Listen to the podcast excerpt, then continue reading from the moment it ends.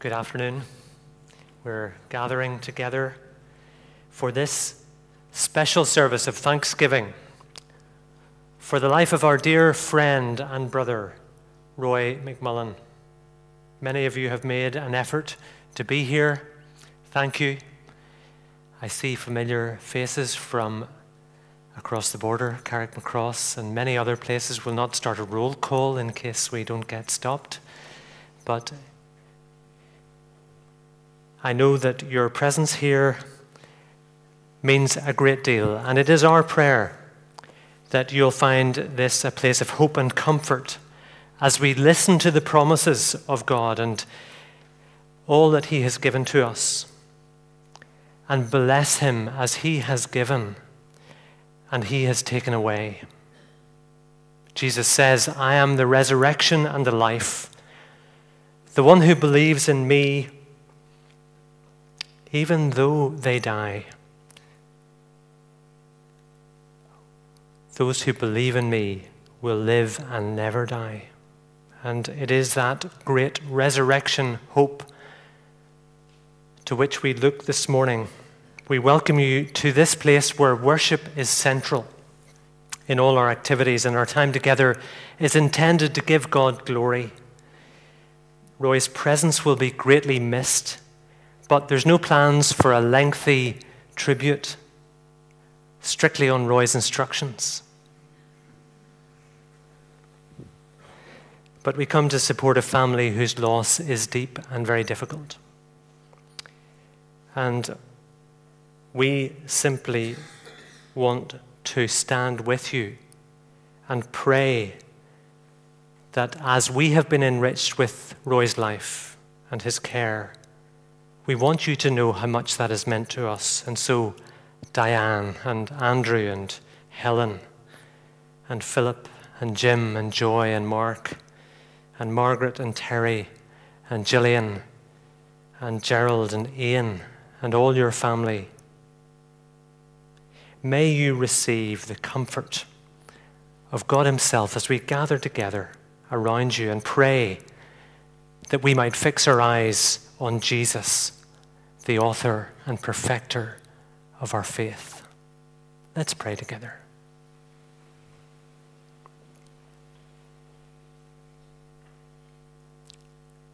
Sovereign Lord, God of all grace and mercy,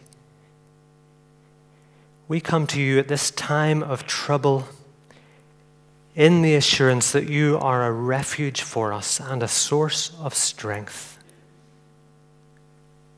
You are our Creator and our Father. You give us life and call us back to yourself, and we worship you. We thank you that our times are in your hands, and you are wise and good. And we come to you in the name of our Lord Jesus Christ. We thank you that he has lived here in this world and that He understands our sorrows and sympathizes with us in our grief. And we thank you that He has died for our sins and that He rose again. And so, Father, we rejoice in the hope that He has set before us by His resurrection, that He has conquered death and opened the gate of heaven to all who believe. And we come with heavy hearts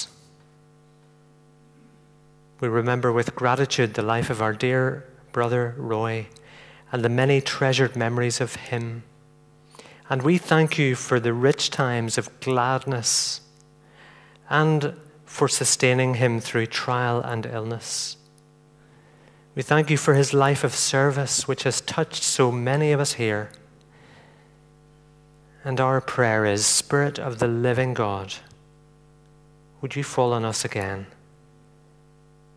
May you comfort all who mourn and help us to find in sorrow that same spirit as well as in joy, in our doubts as well as in our believing, that we might find comfort in your word and light for the darkness through Jesus Christ. The life and hope of the world, we pray. Amen. The program that you have been given will guide us through the service. It's been tastefully designed by Andy and Helen's friend Sam Bell, and it provides a list of key dates and features of Roy's life. Roy's mother's response to his early childhood illness was to repeat the final lines of a poem that I'm sure many of you have heard Roy repeat again to you. It has become the storyline of his life. God has a plan for every man, and He has one for you. And so, as we look back over that plan, which traces a life lived to magnify the Lord, we're going to rejoice together at all that we remember and are thankful for in the life of Roy. We'll refer to him, even though he may not be uh, eulogized in a lengthy tribute. But please join together in recognizing that his desire is that we magnify the Lord. The first hymn expresses the reality of trouble and joy and security in a life lived in God's service and within his love. And it was Roy's desire that this should be sung. So please join in magnifying the Lord as we remember his purposes being worked out in Roy's life and through him in ours. Please stand together as we sing through all the changing scenes of time.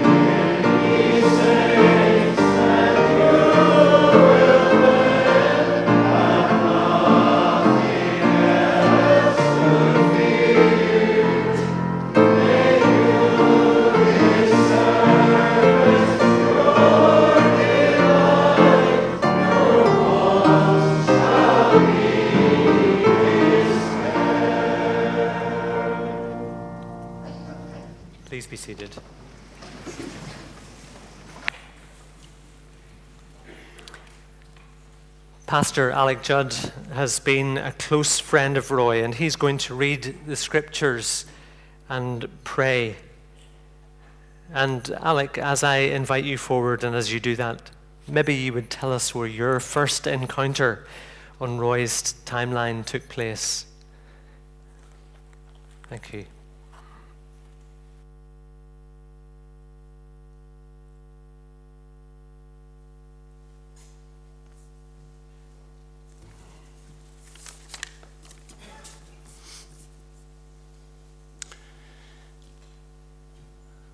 I knew uh, Roy for almost 60 years. We were both students at the London Bible College. But our friendship began when I moved to Dublin in 1963, when I became pastor of the Grosvenor Road Church. And it's a, a friendship that I've cherished across the years. We had many outings together,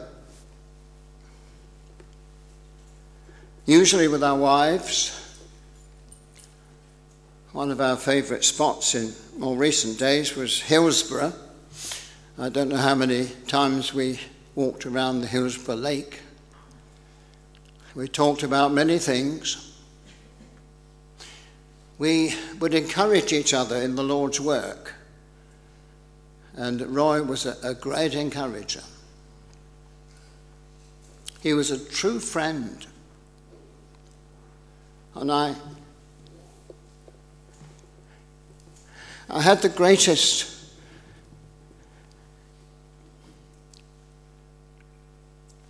respect and affection for him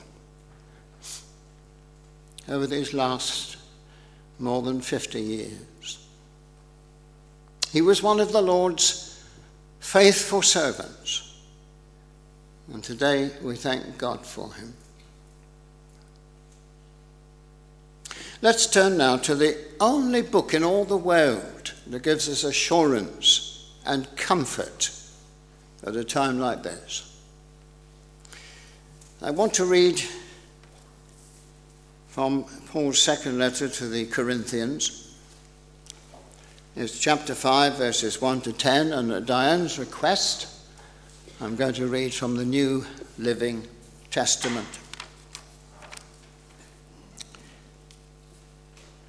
For we know that when this earthly tent we live in is taken down, when we die and leave these bodies, we will have a home in heaven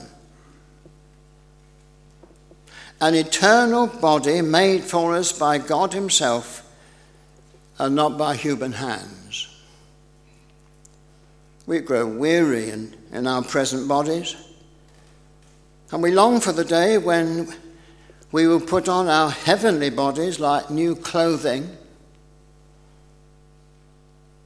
For we will not be spirits without bodies, but we will put on our new heavenly bodies.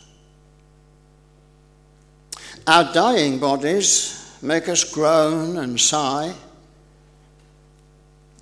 But it's not that we want to die and have no bodies at all. We want to slip into our new bodies so that these dying bodies will be swallowed up by everlasting life. God Himself has prepared us for this and as a guarantee, He has given us His Holy Spirit. So we are always confident, even we know, even we know that as long as we live in these bodies, we are not at home with the Lord. That is why we live by believing and not by seeing. Yes, we are, are fully confident and we would rather be away from these bodies, for then we will be at home with the Lord. So our aim is to please Him, always, whether we are here in this body or away from this body. For we must all stand before Christ to be judged.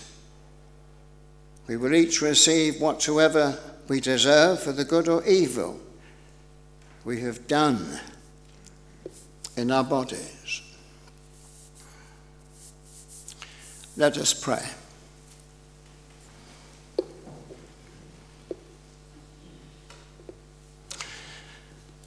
Our Heavenly Father, you know our sorrow today, for you know our hearts.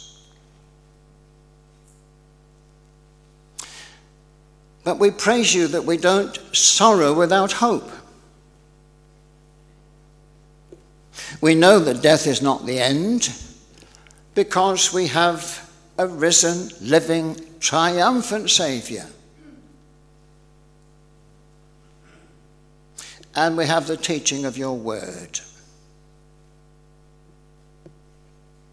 But we know, Father, that you don't chide our tears when we lose those we love. For Jesus wept at the grave of Lazarus. He mingles his tears with ours.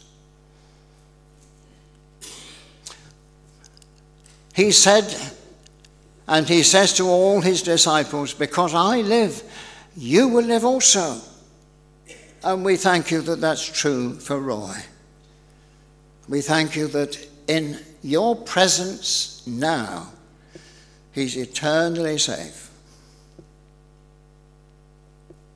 We do thank you for him, for all that he means to so many of us. Thank you for his life and testimony.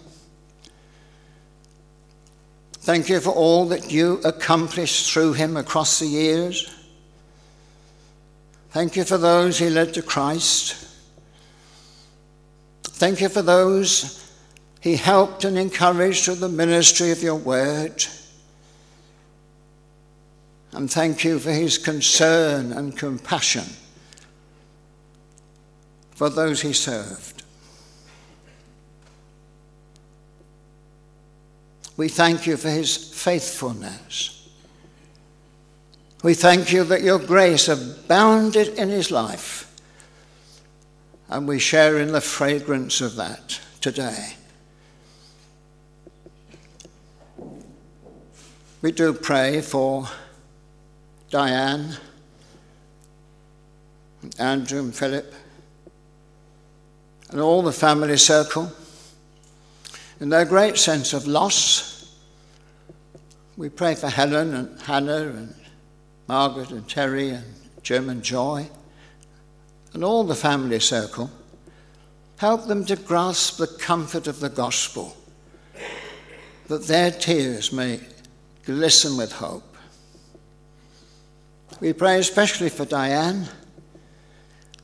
We pray that in your goodness and mercy, you will give her a divine hug. Surround her with your love. Help her with your grace. Be to her all that she needs in coming days. And what we pray, Father, we pray in the name of Jesus, our victorious Lord. Amen.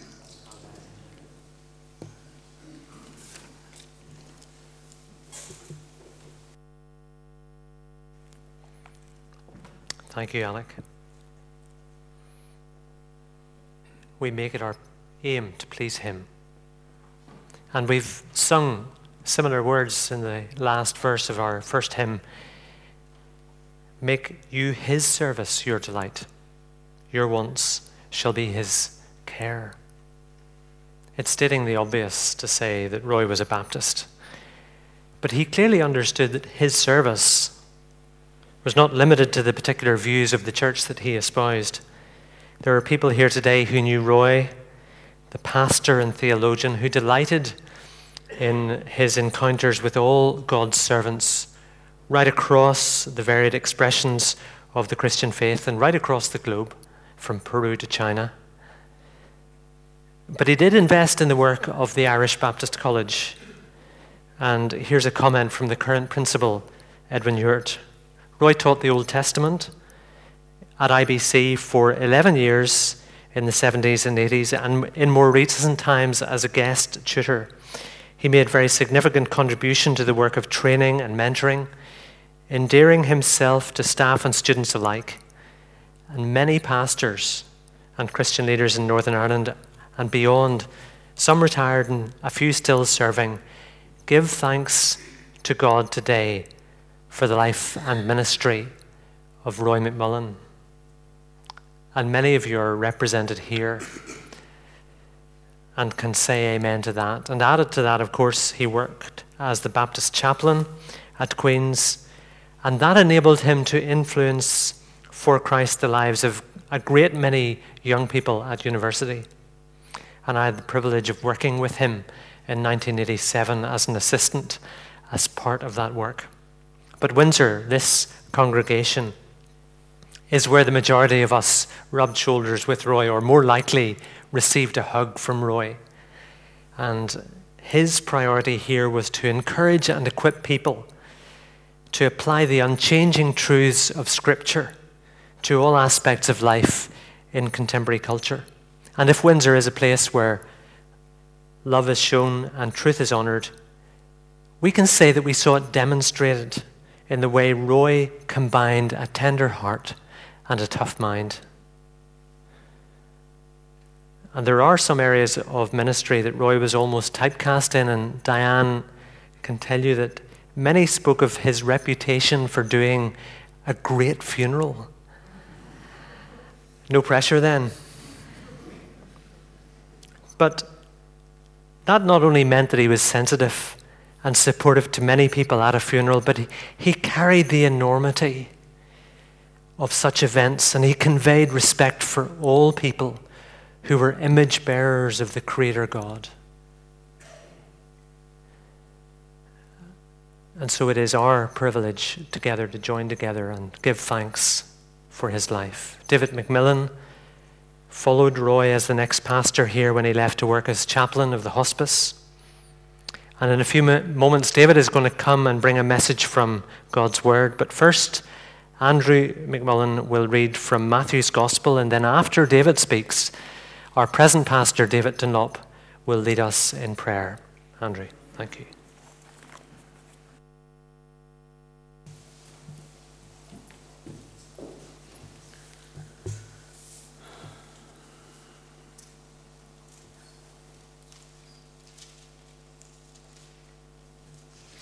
Can just say thank you all for coming. My father's reach extended far beyond what I know to many, many people over many, many years. Thank you for coming and spending today with us at this time. When the Son of Man comes in his glory and all his angels with him, he will sit on his glorious throne. All the nations will be gathered before him, and he will separate the people one from another, as a shepherd separates the sheep from the goats. He will put the sheep on his right hand and the goats upon his left. And then the king will say to those on his right, Come, you who are blessed by my Father Take your inheritance, the kingdom prepared for you since the creation of the world. For I was hungry, and you gave me something to eat. I was thirsty, and you gave me something to drink. I was a stranger, and you invited me in. I needed clothes, and you clothed me. I was ill, and you looked after me. I was in prison and you came to visit me. Then the righteous will answer him, Lord, when did we see you hungry and feed you, or thirsty and give you something to drink? When did we see you a stranger and invite you in, or needing clothes and clothe you? When did we see you ill in prison and go to visit you? The king will reply, Truly I tell you, Whatever you did for the least of these brothers and sisters of mine, you did that for me.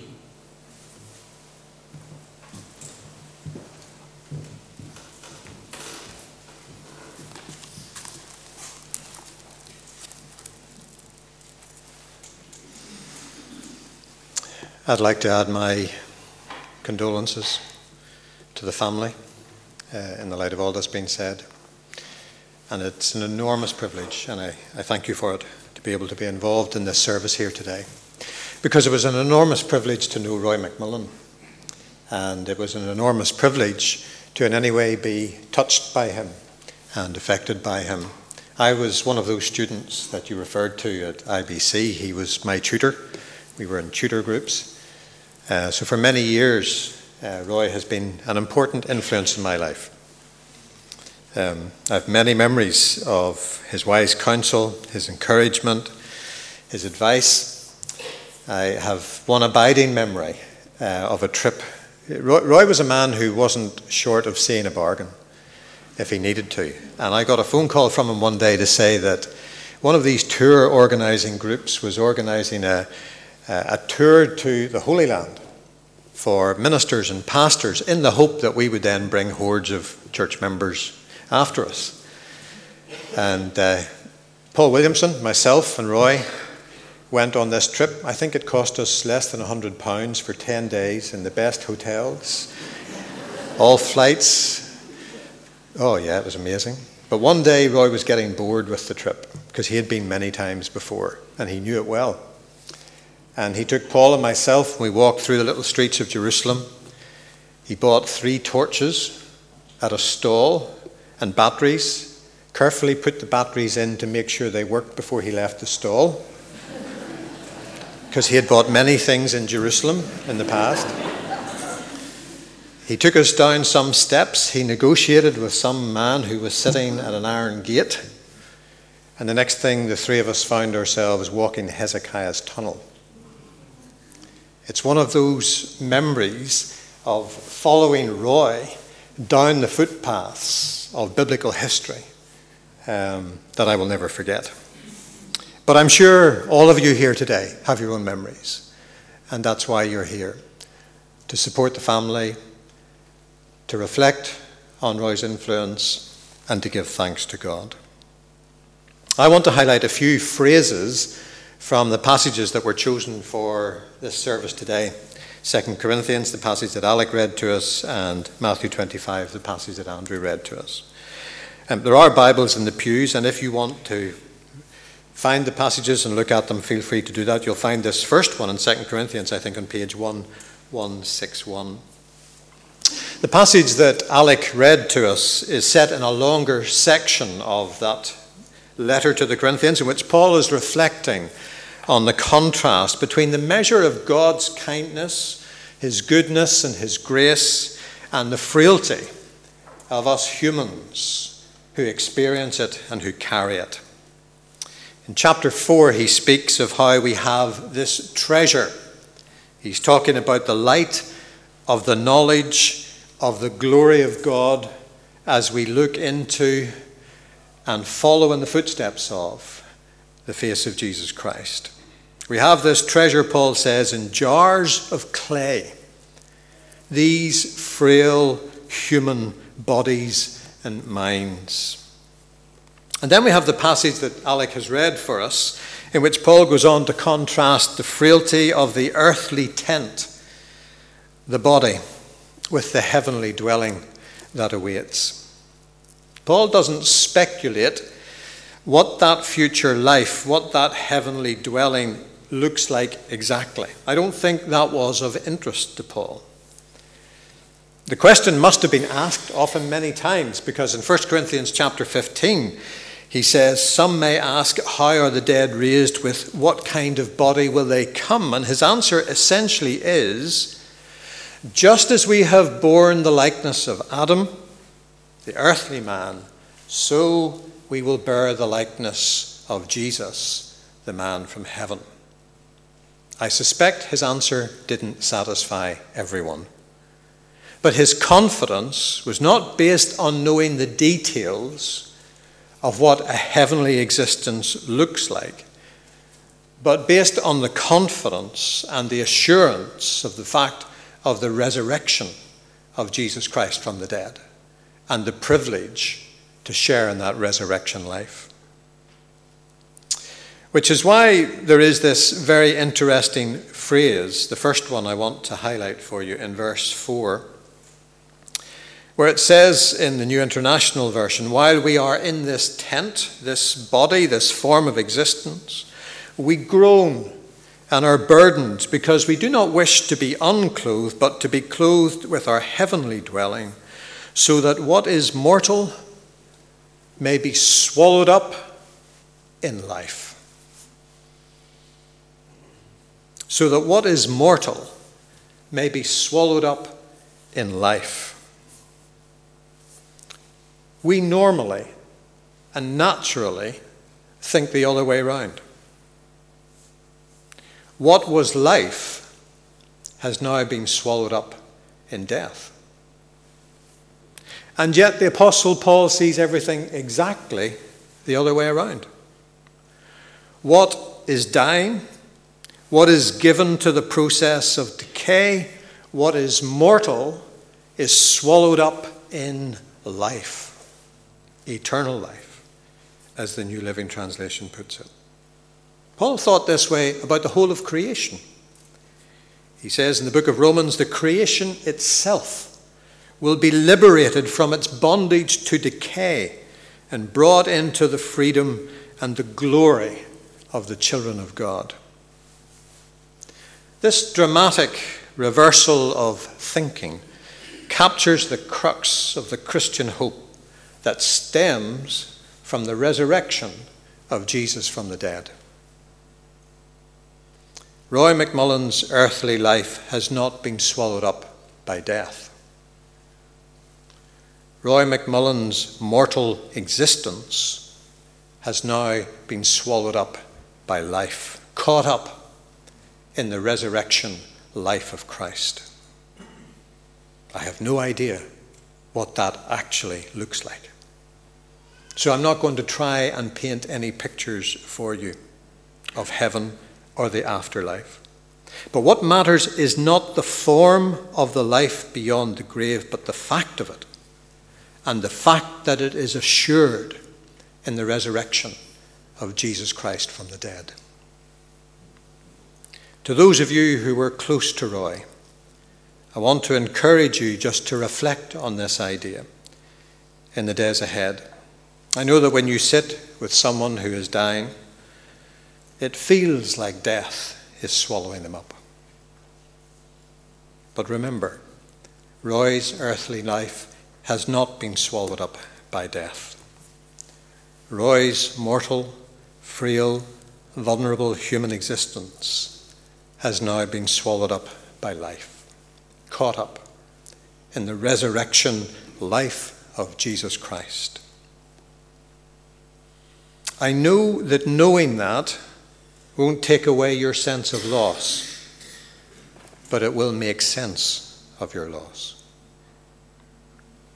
Knowing that doesn't mean you won't be sad and experience grief, but it will mean that your sadness and your grief will not overwhelm you.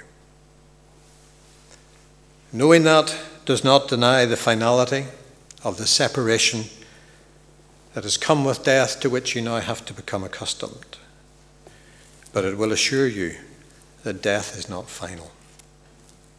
So that what is mortal may be swallowed up by life. So let me move to the second phrase from this passage that I want to leave with you. Given the hope that we have as Christians, Paul goes on to say in verse 9 that whatever our condition, we make it our goal, we make it our aim to please Him. Roy made it his goal to please Him. The Him that is referred to is God Himself and His Son Jesus Christ. Roy's sense of calling, his sense of vocation to pastoral ministry was clear. I don't know, maybe he had his doubts about it from time to time, but the way he gave himself, whether teaching in the college, preaching Sunday by Sunday, visiting in homes, ministering to the dying, encouraging the young.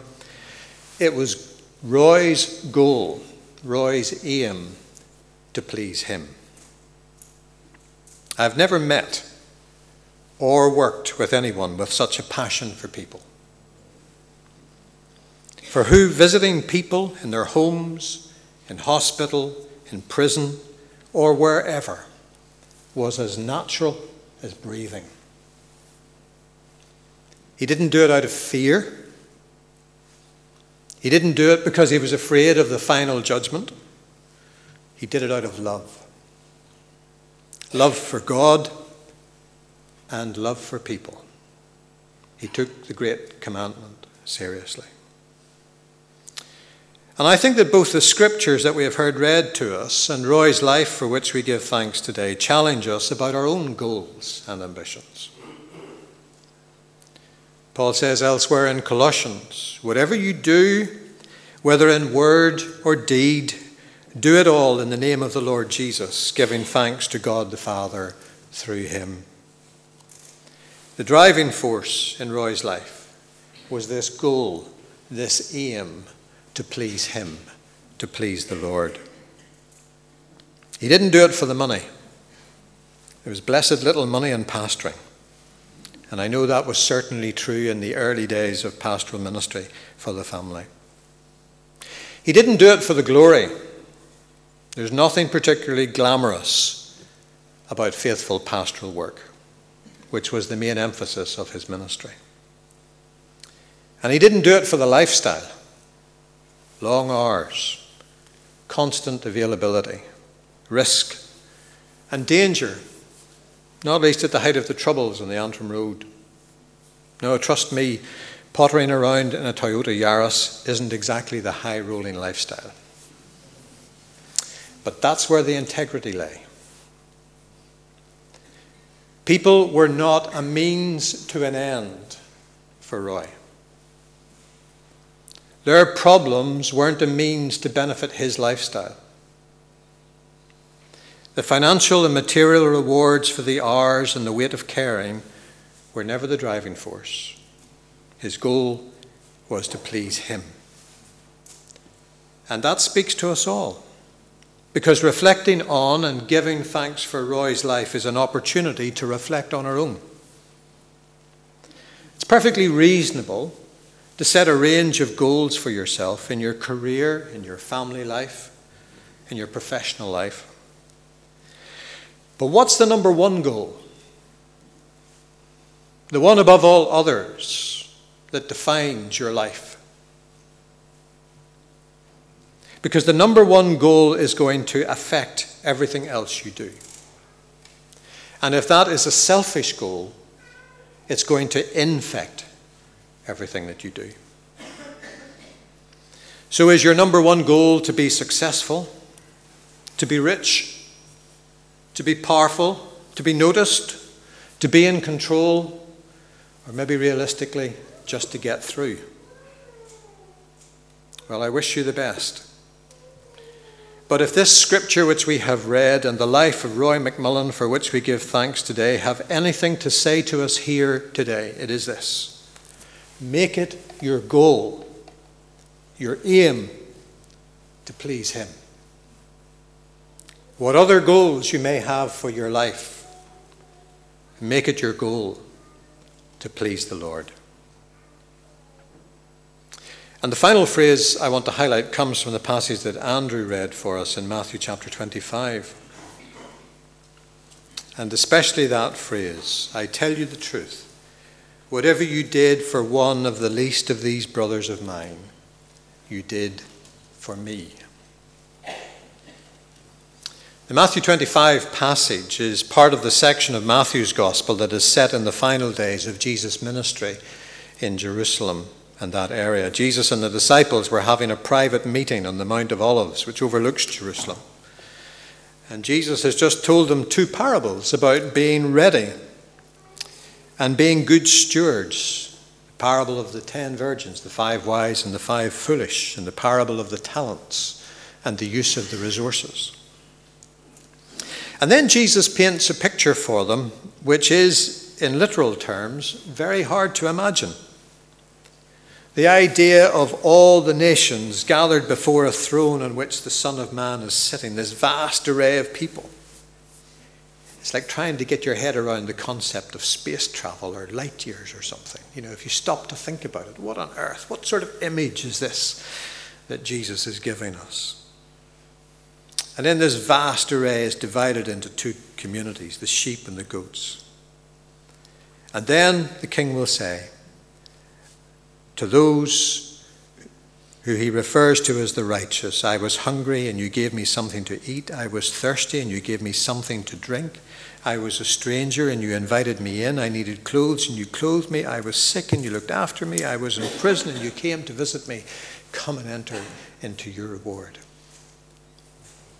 And then there is this delightful kind of innocence expressed by someone. Now, that I can understand by those who are about to receive this great reward, and they say, Lord, when did we see you hungry, or thirsty, or a stranger, or needing clothes, or sick, or in prison? I know people like that. I know people with that genuine innocence who would ask that question of the Lord when they stand before Him. People who love people who care, people who just get on and see to the needs of others without thinking about it, without agonizing over it, and do it as their witness for Jesus Christ. And I can perfectly easily imagine Roy McMullen asking that question Lord, when did I see you? Because serving the least, however you choose to define the least, was just part of what he did instinctively. Jesus says, Whatever you did for one of the least of these brothers of mine, you did for me. It was and is a means of achieving the goal of pleasing him. As we reflect on the scriptures and a life well lived in the service of God and others, what do they say to us? They say that if you want to achieve the goal of pleasing Him, you need to be blind to prejudice. You need to be blind to a person's colour. You need to be blind to their status. You need to be blind to their race. You need to be blind to their gender. You need to filter out everything else that you hear about them. To achieve the goal is to serve others without distinction, without preference, and without favour, which is exactly why we have the kind of very diverse community of people sitting in this room today, giving thanks for the life of Roy McMullen.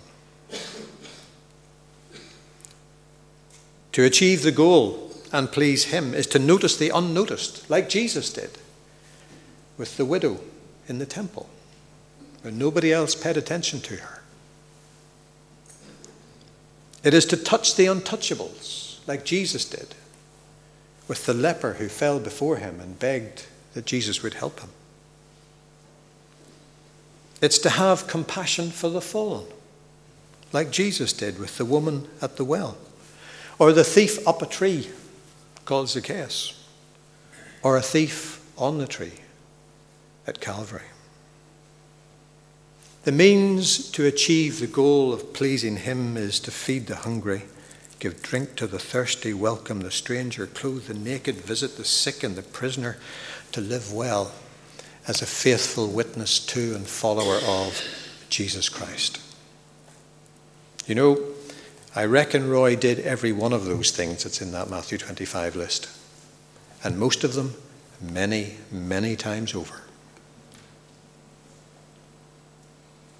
We have come to give thanks for the grace of God in the life of Roy McMullen, a grace that saved him, a grace that called him into pastoral ministry, a grace that gave him this family, and a grace that gave him to us.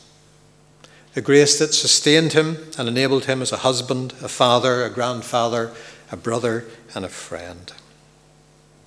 We've come to give thanks to God for the grace of God made known and lived out well in the life of Roy McMullen. So, what do we do now? Go and enjoy some tea and buns that have been prepared for us.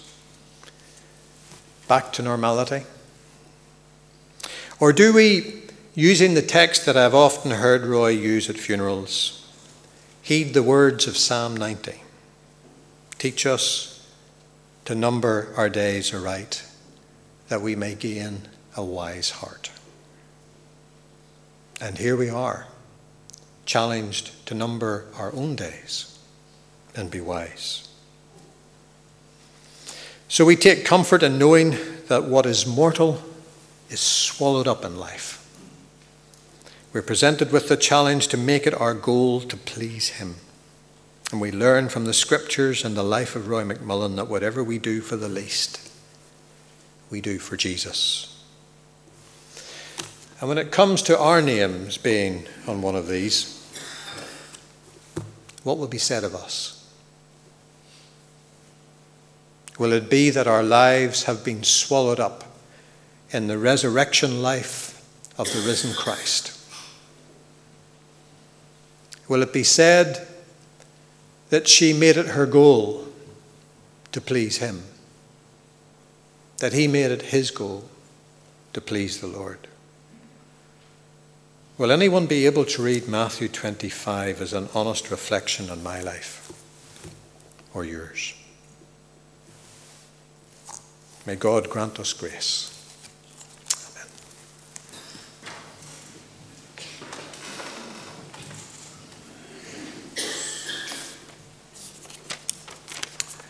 Thank you, David. I just want to add one other thought. I received a, an email on Friday from someone from Germany who, on hearing of Roy's passing, wrote this For me, Roy was a wonderful Seelsorger, a German word meaning one who looks after someone's soul. And I sense that was the experience of many here. Let's pray.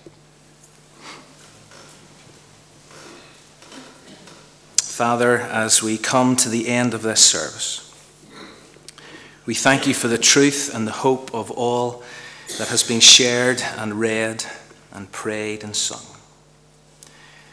We thank you for Roy, a godly seelsorger, and praise you for the example of his life and ministry and its impact and influence. Thank you for all that you did in and through him. And as we honour his memory, we thank you for the years shared with him, for the good we saw in him and the love that so many here and beyond receive from him. Gracious God, divine comforter, ever present help, we tenderly commit Diane to you. Andrew, and Helen and Hannah, and Philip, and Margaret and Terry, and Jim and Joy be their refuge and strength, and reassure them of your continuing love and constant presence, and our prayers and ongoing support. And now we ask you to give each of them and us the courage and the confidence to leave Roy in your care, convinced of the promise of eternal life through Jesus Christ, Roy's Lord and Savior, we pray. Amen.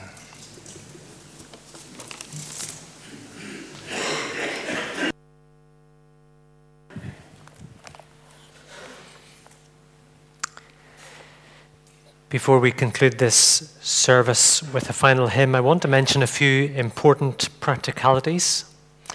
And You'll notice on this uh, program that any donations will be made to the Esophageal Patients Association, founded and chaired by Roy. And there are baskets at both doors as you go out, so please feel free to leave a donation for that purpose. And as David has already hinted, there's tea and buns. And you're all welcome to join us if you're able to stay. I want to say thanks to Maureen Lindsay and to the helpers from Pulse. And the food is available in the adjacent hall. There's a bit of logistics because the folk in that hall will need to exit. And let me just explain what will happen. First of all, as we conclude the service, we'll remain standing as the family lead us out through this door to your left as we go out. Keep turning left and left again, and you'll get into the hall where you'll pick up food and continue right through. Keep turning left until you get back in here. The family are not going to meet you on the way in, but they will have seats here in the pulpit area, and you would be more than welcome to greet them as you come back through with your tea and coffee on your way to your seat. So please do make an opportunity to do that. And as you chat to them, Uh, recognize there's probably many others coming behind who want to express their greetings and their love to Diane and the family. Finally, please note that Malone Avenue is a one way street. So when it comes to leaving the premises altogether, forget about this turning left. You've got to turn right. And if you're going out onto Malone Avenue, please do turn right as you exit the car park. But thank you for your presence here today. Roy's hope, as we have heard, is not laid in a Lambeg graveyard. But we rejoice today that the tired, failing body of Roy, so familiar with suffering, has given way to eternal joy in the presence of one who knew that plan for Roy's life and who now says to him, Well done, good and faithful servant. You have been faithful with a few things. I will now put you in charge of many things. Come and share in your master's happiness. There is a hope that burns within my heart that gives me strength for every passing day. Let's stand together and sing.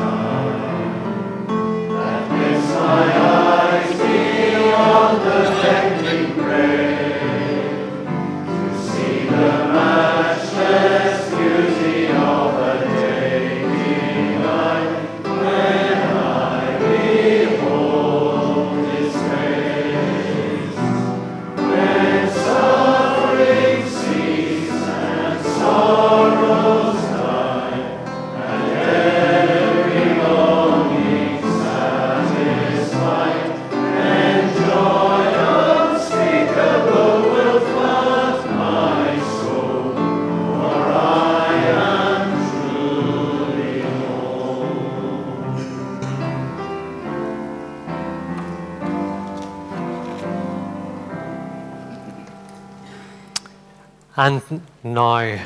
May the grace of our Lord Jesus Christ, the love of God, and the fellowship of the Holy Spirit be with us now and forevermore. Amen.